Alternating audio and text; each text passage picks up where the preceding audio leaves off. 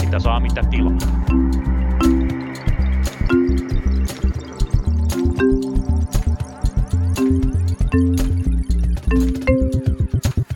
Oikein hyvää huomenta teille kaikille kännykkänne kuulottelijoille. Tervetuloa kuuntelemaan Punakulmaa. Minä olen Tuomas Saloniemi ja sinä olet.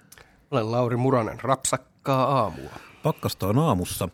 Lauri, heti alkuun tämmöinen tietokilpailukysymys. Tiedätkö, mikä yhdistää natseja, kankaan päätä ja koronaolutta? Itto, nyt on pahan. En kyllä tiedä. Kun- Natsit on tull, äh, terroristinatsit asuu kankaan päässä. Näin ne tekevät, mutta noin muuten politiikan viikko yhdistää näitä kaikkia, nimittäin nämä kaikki tulivat esiin viime viikolla. Aivan.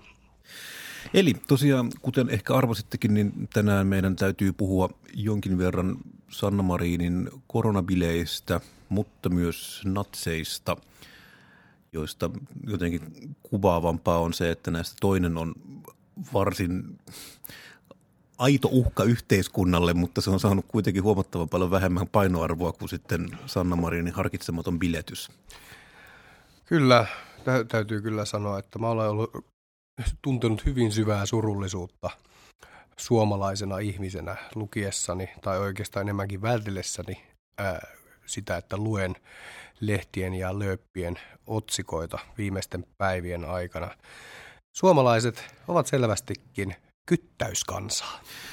Joo, ja toki täytyy siis sanoa, että se, että varmasti päätyy kameraan, kun pääministeri lähtee Helsingin yöhön niin sanotusti radalle, niin tänne ei pidä tulla yllätyksenä kellekään viimeisenä pääministerille. Ja edelleen kyllä mä sanon, että tässä selkeästi oli harkitsemattomuutta Sanna Marinilta.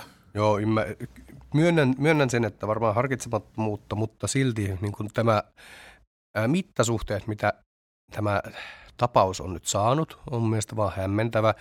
Ja koska tietysti tässä niin kuin peitetarinana tälle niin kuin mittasuhteille on tietysti se korona-altistuminen, mutta sama tilanne oli muutama kuukausi sitten, kun Sannalla oli jatkot pääministerin virka-asunnolla ja ja sil- silloin ei ollut minkäänlaista niin sopimattomuutta mukana, vaan pelkästään ihan tämä kyttäyselementti. Et kyllä tämä mun mielestä on vaan surullista kieltä siitä, että ihmisillä ei ole omaa elämää. Joo. Ja, ja Sori, puolueen soturi tässä nyt Juu, Juu, spinnailee. Mutta täytyy, täytyy tosiaan siis muistaa, että pääministeri on kuitenkin aina pääministeri, että hän ei niin kuin edes virka- ja ulkopuolella lakkaa olemasta pääministeri, vaan kyllä hän on kaiken aikaa sitä. Ja sitten tosiaan niin kuin, tässä nyt oli tämmöistä hieman surullisia tiedonkulullisia ongelmia. Toki täytyy myös tosiaan muistaa lämpimästi puolustusministeri Antti Kaikkosta, joka sai kyllä tiedon tästä altistuksesta saman tekstiviesti, mitä Sanna Marin sitten jätettyään puhelimen kotiin, niin ei saanut. Ja hän totesi, että tämä ei koske minua ja paukkasi kepunuorten juhliin ryyppäämään. Kaikkonen tosiaan kaikkosi ryyppäämään kepunuorten kanssa saatuaan tiedon altistumisesta. Haluan nähdä sen nyt lähipäivinä, että kuinka kovia otsikoita tästä revitään. Vai johtuuko tämä johtuuko se hiljaisuus mahdollisesti siitä, että Antti Kaikkosen yksityiselämä ei ole niin kiinnostavaa? No ei varmaankaan, se ei ole niin kiinnostavaa ja nykyään ei ilmeisesti edes niin värikästä kuin pääministeri, mutta niin kuin... Saako vielä kysyä, että kuka ilta, iltapäivälehti kysyy, että aiotko erota Kaikkoselta? Niin, tai musta tämä pitäisi kysyä Saarikolta, että aikooko Saarikko erota tai pistää hallituksen nurin, kun ministerit ei pysy ruodussa. Ja tämä tosiaan selittää sitä vähän ehkä sitä hiljaisuutta, kun Helsingin Sanomatkin ihmetteli sitä, että mitä varten hallituskumppanit on niin kovin, kovin tavallaan pidättyväisesti kommentoi tätä Sanna Marinin kohua, niin tämä saattaa tosiaan selittää kyllä vähän tätä, että tämän, tämän takia he ovat niin kovin hiljaa. Haluatko kuulla Lööpin aiheeseen? No jos ketään kiinnostaisi mun tekemiset, en ole kyllä altistunut. Mä olin viime perjantaina ensimmäistä kertaa Pata SS laulamassa karaokea sitten koronan alun. Okei. Eikä nyt ole mikään laulu- tai tanssikielto. Lauluraikaa. Ei, ei, käsittääkseni ei ole laulukielto. Luultavasti Pataessassa on niin ainakin pöydillä tanssimiskielto, että toivottavasti et sinne asti mennyt. Mutta puhutaan vähän näistä, nimittäin natsit on kuitenkin mielenkiintoisempi aihe kuin pääministerin bilettäminen Instagram-mallien kanssa. Puhutaan vähän natseista. Joo, tämä taisi olla nyt ensimmäinen kerta, kun Suomessa on siis terrorismiepäilyn vuoksi vangittu ihmisiä. Ja oliko se nyt viisi nuorta henkilöä 90-luvulla syntyneitä miehejä, jotka ovat tällaisen väkivaltaisen akselerationismi-suuntauksen kannattaja, eli haluavat kiihdyttää yhteiskunnan romahdusta, että sieltä tuhkista voisi nousta sitten uusi uljas maailma, jossa tällainen fasistinen järjestys ei kaiken maailman niin hyysättäviä pummeja hyvällä katsele. Hmm. Joo, tämä oli mullekin uusi, uusi, uusi flavööri natseista, ilmeisesti ei täysin niin kuin tuntematon ja tavallaan tämä akselerationismi sinällään on niin kuin aatteena – Myöhemmin minulle kerrottiin, että esimerkiksi Saksan punainen prikaati ja Baden-Meinhof oli niin kuin tämän taustalla. Eli sillä tosiaan oli ideana siis se, että jos aiheutetaan hätää ja kaaosta, niin yhteiskunta, yhteiskunnan luhistuminen kiihtyy.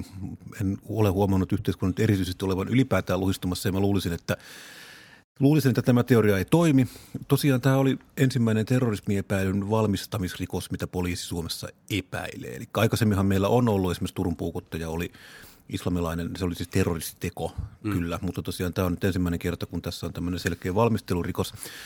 Poliisi, tämä tiedotustilaisuus oli jokseenkin hämmentävä, mä katsoin sen, mä en ihan tarkalleen saanut edelleenkään kokonaiskäsitystä, mutta mulle jäi semmoinen olo, että niin kuin poliisi toimi nyt, koska heillä oli ilmeisesti tavoitteena laittaa joku suunnitelma käytäntöön. Eli mä olisin kuvitellut, että he olisi ollut esimerkiksi itsenäisyyspäivänä sitten niin kuin pommittamassa jotain – Aivan. Ja heiltähän takavarikoitiin valtava määrä aseita ja räjähteitä. Paljon, paljon aseita ja paljon tosiaan räjähteitä ja ehkä tämmöinen kiinnostavampi kysymys on sitten se, että tietysti tosiaan se, mikä nyt kuulostaakaan niin hauskalta kuin kankaanpääläinen natsi. Mutta se, että miksi... Entä toi kuulostaa joltain Fingerborin hahmolta. Kyllä, ja jos teistä kukaan on koskaan käynyt kankaan päässä, niin pitää kysyä, että miksi olette käyneet kankoon päässä. Eli miksi tavallaan niin kuin juuri kankaan päästä. Ja tästä oli itse asiassa internetissä historioitsija Jussi Jalosella oli aika kiinnostava tämmöinen huomio siitä, että Kankaanpää on kuitenkin niin kuin tämmöinen Länsi-Suomessa oleva alue, joka on pieni pala Itä-Suomea, siis tällainen niin kuin, tämmöisessä niin kuin materiaalisessa hyvinvoinnissa ja kehityksessä. Eli se on ollut aina tämmöinen niin kuin jokseenkin niin kuin kurjaosa, jopa satakunnan mittapuolella vähän kurjaosa satakuntaa, ja se on ollut aina tämmöinen niin kuin paikka, missä ihmisillä ei ole mennyt kauhean hyvin – ja tämä on sitten niin kuin, tämä selittää tämmöinen, niin kuin, tämä selittää aika monta asiaa, mikä siellä on. Siellä on tosiaan ainakin tämmöinen... sen akselerationismi, se on siellä edennyt pidemmälle. Niin, se, niin, niin voi, voi, olla, mutta tosiaan, tosiaan se selittää muun muassa siis sen, että täällä on tämmöistä niin kuin, että uskonnollinen konservativismi, konservativismi on siellä ollut aina tämmöinen niin kuin iso juttu. Siellä on myös, sehän on tämmöistä niin kuin perussuomalaisten sydänmaata ja se on myös niin kuin vaalipiiri, joka tälle maalle on antanut valtakunnan oikeuden tuomion jälkeen Kauko Juhantalon. Että se on, täytyy siis muistaa, että se on, se on ollut aina tämmöistä aika kurjaa paikkaa. Ja tässä no, tullaan... ei mene liian pitkälle tämä kakapää haukkumisen kanssa. Ei, on ei, sieltä siis, varmaan hyviäkin asioita on, paljon tullut. Varmastikin ei yhtäkään ei tule mieleen, mutta en mitään epäile, etteikö se ole hyviä asioita tullut mieleen. Mutta tavallaan tämä just niin kuin, ehkä tämä kuvaa kaikista eniten siis sitä, että jos me halutaan estää niin kuin nuorisohuonoja harrastuksia, esimerkiksi terroritiskuja tai niin kuin muuta typeryyttä, niin siihen niin kuin tämä jokseenkin yksinkertainen, mutta työläs ja mielikuvitukseton vastaus on jonkunlainen niin kuin osallisuuden kokemukset ja niin kuin tämmöinen kunnollinen sosiaalipolitiikka ja tämmöiset niin kuin, että paikkakunnat, jotka ei muutu täysin näköalattomiksi. Että tämä on sillä niin kuin, musta oikeastaan aika hyvä esimerkki siitä.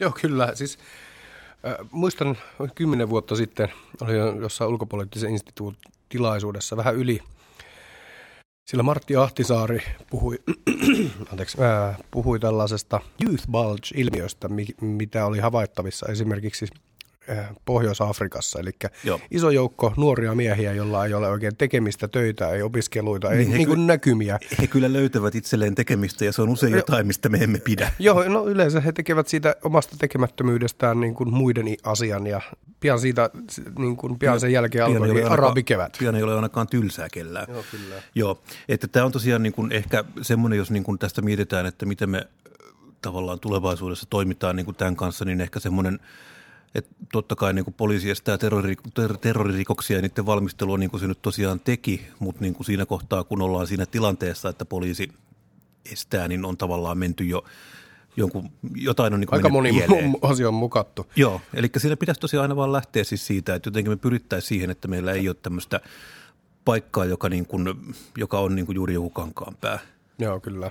Tarvitaan, tarvitaanko Suomeen kansallinen kankaanpääohjelma, jolla pyritään niin kuin nuorten miesten ikään kuin luisumista tällaiseen tilanteeseen estämään? Niin, ja sitten se on kiinnostavaa, että mikä se tosiaan olisi. Että tosiaan nyt mietitään niin kuin keskustapuolueen kantoja, niin tosiaan siellä oli tämmöinen tai tavallaan mä mielellään vien tämän keskustelun myös tähän aluepolitiikkaan ja siis siihen, että millä tavalla me voidaanko me pitää tavallaan tämmöisiä kankaanpään kaltaisia paikkakuntia niin kuin jollain tavalla elävinä. Eli siellä tosiaan keskustapuoluehan nyt ehdotti, että yliopistoja pitäisi siirtää maakuntiin tai perustaa tämmöisiä maakuntayliopistoja sitä varten, että maakuntien poikamiehille riittäisi naisia, mikä on tietysti niin kuin villin hieno tapa käyttää yliopistolakia ja käyttää yliopistonimistä työkalua, että tosiaan se on tämmöinen niin kuin naisen saani aluepoliittinen työkalu, ja tämä ei ole siis mikään niin kuin vitsi, he ihan niin kuin vakavissa Tämä oli lainaus. puheenjohtaja Pylväs, Pylväs ehdotti tätä, tätä niin tota, että tavallaan siinä on niin kuin, että jollain, jollain niin kuin makaberilla tavalla sielläkin niin kuin tunnistetaan tämä ongelma, mutta ne ratkaisut on sitten niin kuin tämmöisiä niin kuin täysin toteuttamiskelvottomia älyttömiä. He, vielä tästä jätetään tämä vielä vähän niin kuin leijumaan ja ratkaisut sitten ehkä toisella kertaa. Mutta... Kyllä kankaapää leijuu kuin pieru ympärillämme. Mulle tuli mieleen vielä tällainen kansainvälinen niin kuin esimerkki tästä samasta ilmiöstä. Kiinassa aloitettiin yhden lapsen politiikka muistaakseni 60-luvulla ja osin sen, sen seurauksena, kun Kiinassa pitkään suosittiin poikalapsia, niin siellä on nykyisin niin sanotusti naima-iässä ja ehkä jo osin sen ylikin noin 40 miljoonaa enemmän niin kuin miestä kuin naista. Joo. Tarkoittaa tietysti, että niin kuin Tomma Finland lakanoille sun muille on hyvät markkinat siellä, mutta erityisesti myös sitä, että todella monet miehet jäävät yksi, vaikka kuinka monta yliopistoa sinne rakennet, keskustavoimilla vietäisiin. Mietin, että onkohan Kiinassa tulossa niin ongelmia sen kanssa, että ihmisillä ei ole niin kumppania. Kyllä, kyllä mä oon ymmärtänyt, että on, ja tästähän tästä yhden lapsen politiikasta on luovuttu osittain juuri sitä varten, että tässä tulee niin kuin hallitsemattomia ongelmia, koska nuoret miehet löytää kyllä tekemistä itselleen, jos ei niillä on niin kuin jotain perhettä, jonka kanssa vahtia siinä. Niin... Sinänsä muuten ironista. Luin eilen jutun ekonomistista, että Intiassa, jossa ei koskaan yhden lapsen politiikkaa otettu käyttöön, niin nyt viimeisimmän tutkimuksen mukaan on vihdoin tultu siihen tilanteeseen, että siellä keskimääräinen niin kuin lapsimäärä per nainen on tippunut alle sen tason, että väkiluku pysyy edes samalla tasolla. Että siellä pidemmällä aikavälillä väkiluku näillä niin kuin parametreilla ry, ry, alkaa laskemaan. Joo. Joo, tämä on sellainen asia, mikä tiedetään ihan kehityspolitiikasta, on siis se, että paras tapa laskea lapsilukua on siis naisten koulutus. Tytöt kouluun, joo. Tytöt kouluun, tyttöjen lukutaito, tyttöjen koulutus, se tarkoittaa sitä, että niin kuin perheen lapsiluku laskee.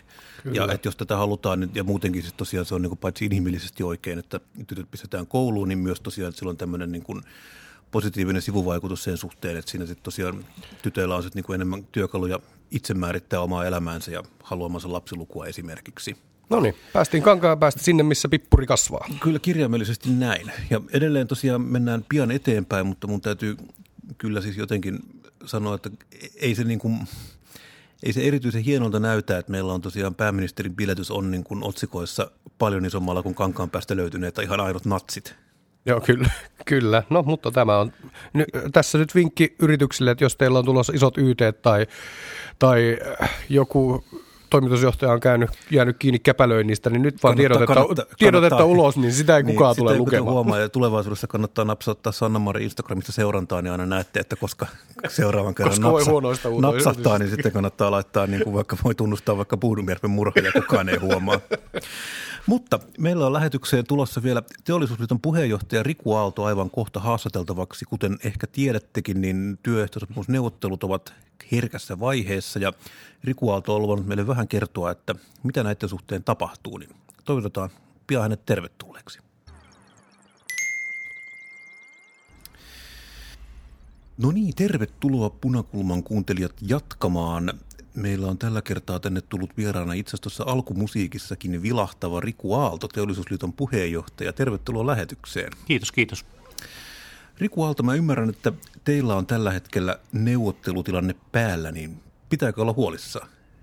No siitä ei tietenkään pidä olla huolissaan, että neuvottelutilanne on päällä. Siitä pitäisi olla huolissaan, jos neuvottelutilanne ei olisi päällä. Että kyllä se niin päin tietysti menee, että, että tuota, kun tavoitellaan sopimuksia, niin sopimuksia syntyy vain ja ainoastaan neuvottelemalla. Ja, ja se on tietysti selvä asia, että, että niin sopimuksiin pyritään. Ja pyritään tietysti sillä, sillä tavalla myöskin huolehtimaan siitä, että meidän jäsenille ja alojen työntekijöillä on mahdollisimman hyvät työehdot. Ja se on tietysti meidän tehtävä huolehtia siitä neuvottelemalla. Aivan. Mitä varsinaisesti, mennään pian tähän varsinaiseen neuvottelutilanteeseen, mutta mua kiinnostaa ja uskoisin, että monta muutakin kuulijaa kiinnostaa, että kun sanotaan, että teollisuusliitto neuvottelee, niin Mitä siinä ihan käytännössä tapahtuu? Onko siis se niin, että niin Studio Julmahuvi jossain sketsissä tapeltiin viimeisestä kampaviineristä ja vissystä vai onko siellä jotain muutakin, muutakin käynnissä? No joo, siis tietysti kun Teusliitto on iso liitto ja meillä on paljon sopimuksia, mitä neuvotellaan kaiken kaikkiaan, niin meillä on iso joukko ihmisiä myöskin tietysti neuvottelemassa.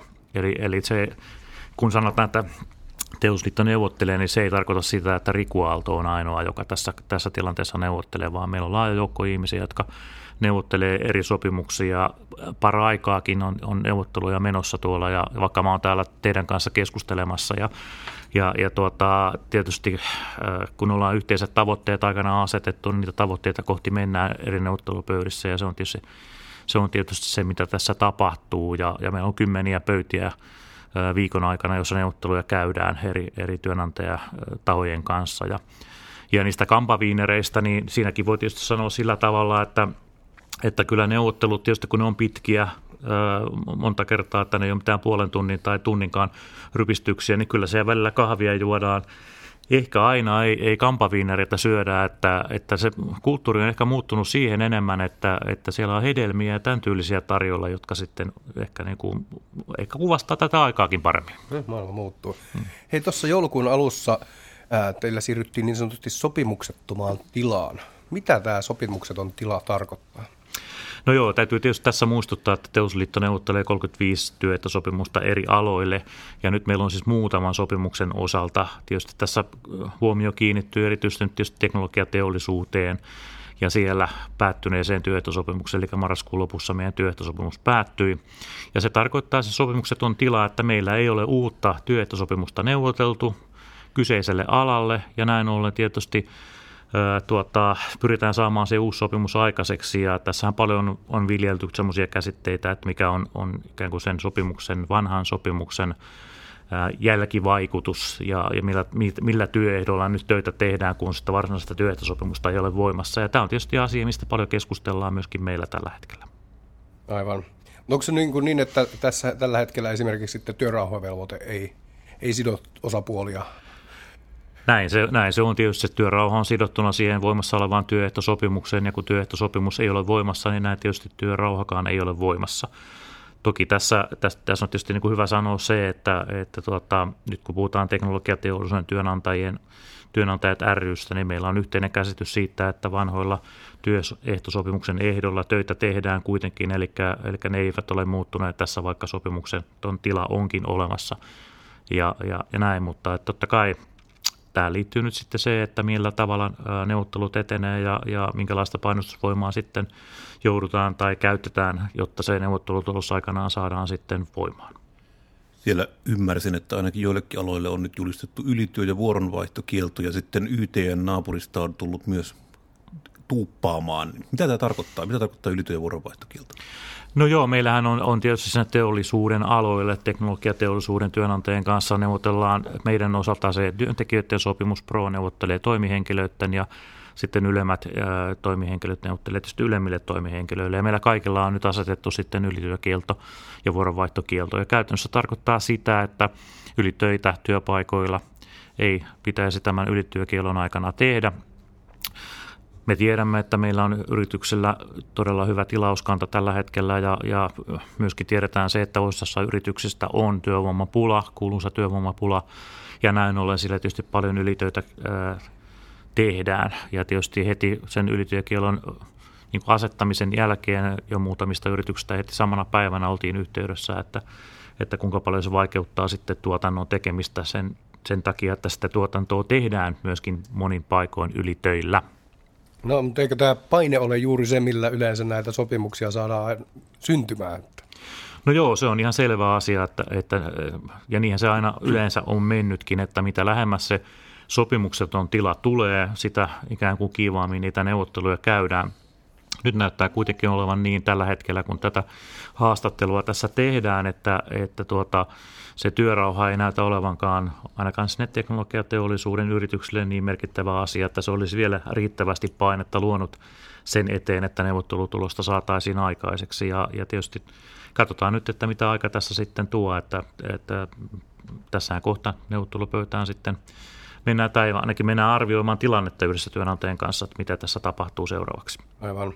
No hei, me palataan vielä vähän tuohon, se keväällä, vajaa vuosi sitten, kun isolla kohulla tai isolla fanfaarilla teknologiateollisuus, silloinen teknologiateollisuus ilmoitti, että eivät enää tee työehtosopimuksia ja syntyi tämä uusi teknologiateollisuuden työnantajat ry. Ja hyvin pitkään sitten, kun arvi, tai te arvioitte ja sit ulkopuoliset arvaili, että onko tämä niin kuin uusi putiikki riittävän edustava, että se voi edu, niin kuin edustaa, että se voi ryhtyä edes neuvottelemaan työehtosopimuksista ja sitten lopulta te sen arvion teitte. Millä perusteella tämä ikään kuin arvio sitten lopulta niin kuin tehtiin, että voitteko te heidän kanssa työehtosopimusneuvotteluihin lähteä? No joo, siis tietysti se uusi yhdistys aloitti toimintansa varsinaisesti elokuussa, jolloin he alkoivat sitten ottamaan sinne yhdistykseen jäseniä. Ja meillä oli tässä niin kuin kriteerinä kaksi asiaa, jotka, jo, joista halusimme varmuuden. Ja ensimmäinen oli se, että meidän piti tietää se, että ketä se yhdistys edustaa, minkälaisia yrityksiä siihen yhdistykseen on liittynyt. Se ei ollut siis tiedossa, he kertonut. Ei, siis me saimme sen tiedon sitten loppujen lopuksi vasta sitten siellä lokakuun puolella, jolloin sitten neuvottelutkin käynnistyivät. Eli tämmöistä Blanco-yhdistystä vastaan tai heidän kanssaan tietysti neuvotteleminen on aika turhaa, kun emme tienneet vielä, että ketä he edustavat.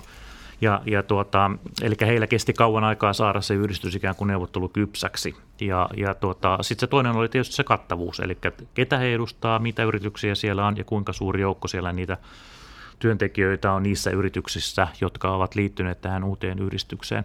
Ja tällä hetkellä tilanne näyttää hyvälle siinä mielessä, että että meidän, me saimme siis tiedon niistä yrityksistä, jotka ovat liittyneet tähän yhdistykseen, kaikki suuret teknologiateollisuuden alan yritykset ovat liittyneet siihen yhdistykseen jäseneksi. Ja se kattavuus meidän sopimuksen osalta koskee yli 60 prosenttia, eli näissä yrityksissä, jotka ovat liittyneet tähän yhdistykseen, työskentelee työntekijöitä niin paljon, että koko alalla työskentelevistä työntekijöistä 60 prosenttia työskentelevät näistä yrityksistä. Ja näin tästä tulo, neuvottelutuloksesta, jos se aikanaan saadaan, niin on tulossa sopimus, joka on yleissitova, eli kattaa kaikkia niitä yrityksiä, jotka työskentelevät tai toimivat tällä toimialalla, mitä me edustamme. No siis mikä sitten, niin kuin, anteeksi, voi olla tyhmä kysymys, mutta mikä sitten muuttuu, ja entä sitten ne yritykset, jotka sitten päätti jäädä tämän putiikin ulkopuolelle, eikö niillä ole niin kuin huonommat asetelmat tämän, jälkeen esimerkiksi tehdä sitten niin kuin paikallisen sopimuksen osalta niin kuin asioita yrityksissä. Näin se, näin se tietysti on, jos sitä niin kuin jälkimmäiseen vastaa ensin, että no ne yritykset, jotka ovat niin sanotusti villejä järjestäytymättömiä, ihan sama ovatko he nyt sitten teknologiateollisuus ry, eli tämän emoyhdistyksen jäseniä, mutta eivät tämän työnantajayhdistyksen jäseniä, tai sitten sellaiset yritykset, jotka eivät ole alun perinkään olleet teknologiateollisuus jäseniä, ovat tässä mielessä samassa niin kuin kulmassa, eli tarkoittaa siis sitä, että Työehtosopimuksessa on annettu järjestäytyneille työnantajille paremmat mahdollisuudet neuvotella paikallisesti työntekijöiden tai luottamusmiesten kanssa ja, ja näin ollen tietysti näiltä, jotka eivät ole liittyneet, niin heikkenee paikallisen sopimisen edellytykset. Tämä, on, tämä oli, tämä oli niin kuin se yksi asia. No mikä sitten muuttuu?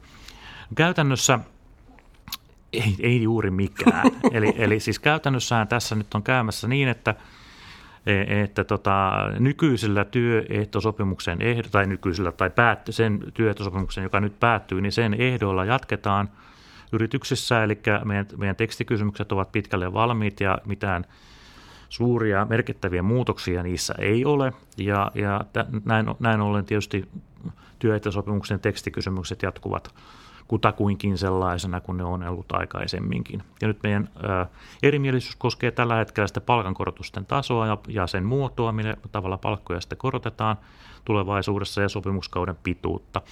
Mutta kun kysyt, että mikä muuttuu, niin ei käytännössä teknologiateollisuuden alalle mikään muuta kuin se, että työnantajat tällä omalla toiminnallaan, mitä keväällä aiheuttivat, niin johtivat koko työmarkkinan tilanteeseen, jossa he itse asiassa ilmoittivat koko työmarkkina, muulle työmarkkinakentälle, ei pelkästään meille, vaan koko työmarkkinakentälle sen, että tällainen koordinoitu työmarkkinaratkaisu ei olekaan enää se, mitä vientiteollisuuden työnantajat ajavat. Eli mitä tarkoitat koordinoidulla tällä Suomen mallia? Suomen mallia tai vientivetosta työmarkkinamallia, että he mun mielestä ilmoittivat silloin sekä metsäteollisuuden osalta jo aikaisemmin, kun metsäteollisuus teki oman ratkaisunsa, ja sitten teknologiateollisuus omalta osaltaan tämän vastaava. No nyt he yrittävät tietysti paikkailla tätä asiaa tilanteessa, jossa yritykset ovat valinneet sen yleissitavan linjan, sen valtakunnallisen sopimuksen linjan, ja hakevat sitten sitä kautta sitä ikään kuin yleistä linjaa. Ja välillä tuntui se neuvottelupöydässä siltä, että me neuvottelemme ei pelkästään omien jäsenten tai omien alojen työehdoista, vaan koko maan työehdoista, kun kuuntelee työnantajien näkemyksiä tällä hetkellä. Tämä on sellainen jännittävä kysymys, koska mä ymmärsin, että yksi tavallaan äänenlausuttu syy siirtyä tämmöiseen pois näistä keskitetyistä tupoista ja tämmöisistä on tuoda tämmöistä jonkunlaista liikkumavaraa ja tuoda tämmöistä niin kuin alakohtaista neuvotteluvoimaa ja tavallaan katsoa sitä niin kuin alaa kerrallaan, että paljonko sillä voidaan korottaa palkkoja tavallaan, sillä tavalla varmistaa kilpailukykyä. Niin miten tähän sopii sitten se, että kuitenkin sit lopulta ollaan tilanteessa, missä niin kuin nämä palkankorotusvaraa mietitään kuitenkin suhteessa muihin aloihin. Eikö tässä kuitenkin ole sit lopulta jonkunlainen tupo taustalla? Tämä on niin kuin piilotupo. No joo, siis tietysti jos nyt mietitään sitä, että millä, millä tavalla työnantajat tähän koordinoituun työmarkkinaratkaisuun ovat vuosien mittaan niin kuin valmistautuneet, ja sama valmistautuminenhan siellä tälläkin hetkellä. Ja meillähän on jo nyt sopimuksia olemassa, olemassa muilla aloilla, jossa palkankorotukset on linkitetty suoraan esimerkiksi vaikka teollisuusliiton ja kemian teollisuuden välisen työehtosopimuksen palkankorotuksiin. Eli siis muissa työnanta- työntekijäliitoissa on osin jo ikään kuin omat sopimukset tehty niin, että, että se ratkaisu, mikä, mikä meidän pöydästä tulee, niin siirtyy automaattisesti heidän, heidän sopimuksiin. Ähm, Tietysti vielä kun tähän ottaa niin kuin sen näkökulman nyt, tämän niin kuin paikallisen sopimisen näkökulman, että meillä, meidän ja teknologiateollisuuden ja nyt sitten tämän uuden työnantajayhdistyksen tulevaankin sopimukseen liittyy paljon paikallisuuden makua. Siis siellä pystytään paikallisesti sopimaan hyvin monista asioista, muun muassa niistä kuuluista palkankorotuksista. On jo kymmeniä vuosia pystytty sopimaan paikallisesti toisin. Eli voidaan sopia, kenelle maksetaan, koska maksetaan, kuinka paljon maksetaan ja niin edelleen.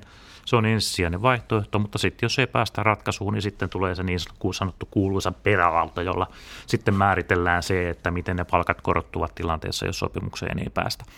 Ja tämä on tosi mielenkiintoinen niin kuin näkemys siitä, että kun tätä yrityskohtaisuutta on haettu, niin käytännössä kuitenkin se neuvottelukumppani, joiden kanssa neuvotellaan sitä yrityskohtaisuutta tai yrityskohtaista sopimusta, on ammattiliitto. Eli tässä tapauksessa teollisuusliitto, niin kuin nyt neuvottelemme siellä metsäteollisuuden puolella. 200 yritystä – joiden kanssa teollisuusliitto neuvottelee yrityskohtaista sopimusta. Ja sitten voi tietysti kysyä, että kun työnantajat ovat valinneet tämän linjan, niin käytännössä se tarkoittaa sitä, että se jäykistää sitä neuvottelua kyllä kanssa, koska niin kuin todettu, niin täältä lähdetään sitten maakuntiin ja, ja tota, yksi ö, työnantaja, ison yrityksen ö, toimitusjohtaja sanoi minulle, että osta Riku renkaita, sinä tarvitset niitä, kun kierrät ympäri Suomea tekemässä näitä sopimuksia. Ei tässä nyt ole monta asiaa, mihin tarttua. Mutta palata vielä tähän Suomen malliin. Sä mainitsit tästä niin teollisuuden hyvästä tilanteesta. On tosiaan vähän kaikki, kaikki ehkä yllättänyt se, kuinka koronan jälkeen maailmantalous on lähtenyt niinkin sukkelaan kasvuun. Ja, ja tosiaan tästä on paljon raportoitu, että teollisuuden tilaus, tilauskirjat pullistelee. Eli toisin sanoen sitä palkankorotusvaraa näyttäisi olevan. Mutta onko tosiaan siis niin, että nyt sitä ikään kuin teknologian teollisuuden työnantajia kipuilee sen kanssa, että jos he, he antaa liian kovan par, niin kuin kova, kovat korotukset, niin se tarkoittaa sit, niin kuin liian vahvaa signaalia sitten toisaalta niille aloille, jossa on esimerkiksi koronan takia sitten kipuiltu enemmän, enemmän ja sen takia sitten he ikään kuin pidättelevät tätä, tai ovat, äh, sen takia te, vaikea tehdä sitten laittaa nimeä siihen paperiin. No siltä se nyt näyttää, eli, eli tuota, noin, paljon neuvottelupöydässä keskustellaan siitä, että mikä se muiden alojen korotusvara on, vaikka me olemme... Mutta Suomen mallia ei ole, miten tämä voi olla mahdollista? Ju, juuri näin, juuri näin. Eli tämä, tämä on tietysti niin kuin hyvä kysymys, että ja, ja sitten toisaalta millä mandaatilla tässä ollaan. Eihän teosliitolla ole mandaattia neuvotella muiden puolesta. Meillä on mandaatti neuvotella omien jäsenten puolesta työehdoista ja tämä on tietysti selvä asia, että se on niin kuin meidän osalta näin. Emme ala neuvomaan, emmekä, emmekä, emmekä tota, vaatimaan muilta aloilta, että niiden pitää tehdä niin tai näin omien sopimustensa kanssa. Mutta, mutta tota, se on tietysti niin kuin, tämä, kun kysyit sitä piilotuposta, niin, niin samaan aikaan työnantajat haluavat kovasti korostaa yrityskohtaisuutta, mutta samaan aikaan he haluavat pitää kiinni siitä, että mikä se niin kuin koko maan palkankorotustaso on. Ja tässä niin kuin on vaikea nähdä sitä, että, että, että tuota, kun samaan aikaan työehtosopimukset ovat kuitenkin joustavia voidaan paikallisesti sopia asioista, ja samaan aikaan halutaan kuitenkin tehdä koordinoitu ratkaisu ja yrityskohtainen ratkaisu, niin nämä ei oikein niin rimmaa keskenään. Että mitä työnantajat nimenomaan nyt oikeasti sitten haluaa omalla, omalla taktiikallaan. Toki tässä on niin nähtävissä se, että, että eihän tämä ole pelkästään vaan sitä kustannusasiaa, vaan tässähän myöskin työnantajat pyrkivät alun perin minun mielestä myöskin hajottamaan ammattiyhdysliikettä ja ammattiyhdysliikkeen mahdollisuuksia neuvotella työntekijöille hyviä työehtosopimuksia. Tämä oli myöskin taustalla yksi niin kuin ajatus heillä. No teknologiateollisuuden osaltahan se meni sillä lailla niin kuin nyt, nyt kuitenkin, että ne yrityksetkin näkivät, että se valtakunnallinen sopiminen on paras vaihtoehto myöskin heille ja sen takia liittyivät siihen yhdistykseen. Tuota, Aina ei voi toista aivoituksesta tietenkään tietää. No meillä rupeaa lähetys aika pikkuhiljaa loppumaan, mutta tosiaan tässä nyt on ollut puhetta siitä, että lehdissä oli otsikko, että neuvottelut on katkenneet, työtaistelut on päällä ja lakonuhka leijuu kuin maali ilmassa. Niin tota, mitä tässä nyt, niin millä aikataululla mennään eteenpäin? Mitä tässä nyt niin käy? No tänään tässä ja nyt kun, kun istutaan tässä haastattelupöydässä, niin, niin, niin tuota, eletään keskiviikkoa ja, ja me olemme menossa tänään illalla ää, tuonne – teknologiateollisuuden työnantajien tuota, kanssa arvioimaan tilannetta, miten tästä jatketaan. Me emme siis ole vielä neuvottelemassa, vaan arvioimme tätä kokonaistilannetta ja minkälaista niin kuin näkökulmaa puolin ja toisen asioiden osalta on. Ja mikäli nähdään, että on edellytykset neuvottelujen jatkamiselle, niin sitten me jatkamme niitä, mutta jos ei ole edellytyksiä, niin sitten me emme jatka niitä neuvotteluja. Että vielä on turha niin kuin spekuloida sillä ennen kuin ollaan tuolla työnantajien kanssa sitten yhdessä asiaa arvioimassa. Ja, ja tuota, niin kuin sanoin, niin nyt meillä on voimassa ylityökielto ja vuorovaihtokielto sinne, sinne tuota 19. päivään ää, joulukuuta. Ja, ja tietysti täytyy toivoa, että, että pääsisimme sitten neuvottelupöytään ja, ja löytäisimme sitten sellaiset työehdot, joilla sitten se työrauha saataisiin ää, aikaiseksi ja, ja meidän jäsenten ja työntekijöiden ää, ostovoima paranee sopimuskauden aikana. Hyvä. Tähän toiveikkaaseen nuottiin lienee hyvä lopettaa lähetys. Kiitoksia Riku Aalto, kun pääsit punakulmaan vieraaksi. Kiitos. Jos pidit kuulia tästä lähetyksestä, niin kerro sitä kaverille. Jos vihasit tätä, niin kerro sitä varsinkin kaverille. Meidät löytää Spotifysta, Apple Podcastsista, mistä nyt vaan podcasteja kuuntelet. Me todennäköisesti olemme siellä. Me palaamme asiaan tosiaan ensi viikolla, jolloin meillä on sitten vieraana Paperiliiton Petri Vanhala, joka kertoo sitten paperiliiton tilanteesta. Ehkä palataan siihen kolmikirjaimiseen yhdestä. Mä luulen, että siinä puhutaan enemmän sitten tästä, mutta tosiaan oikein hyvää viikonloppua kuulijoille, oikein hyvää viikonloppua Laurille ja oikein hyvää viikonloppua Rikulle. Kiitoksia ja hei vaan! thank you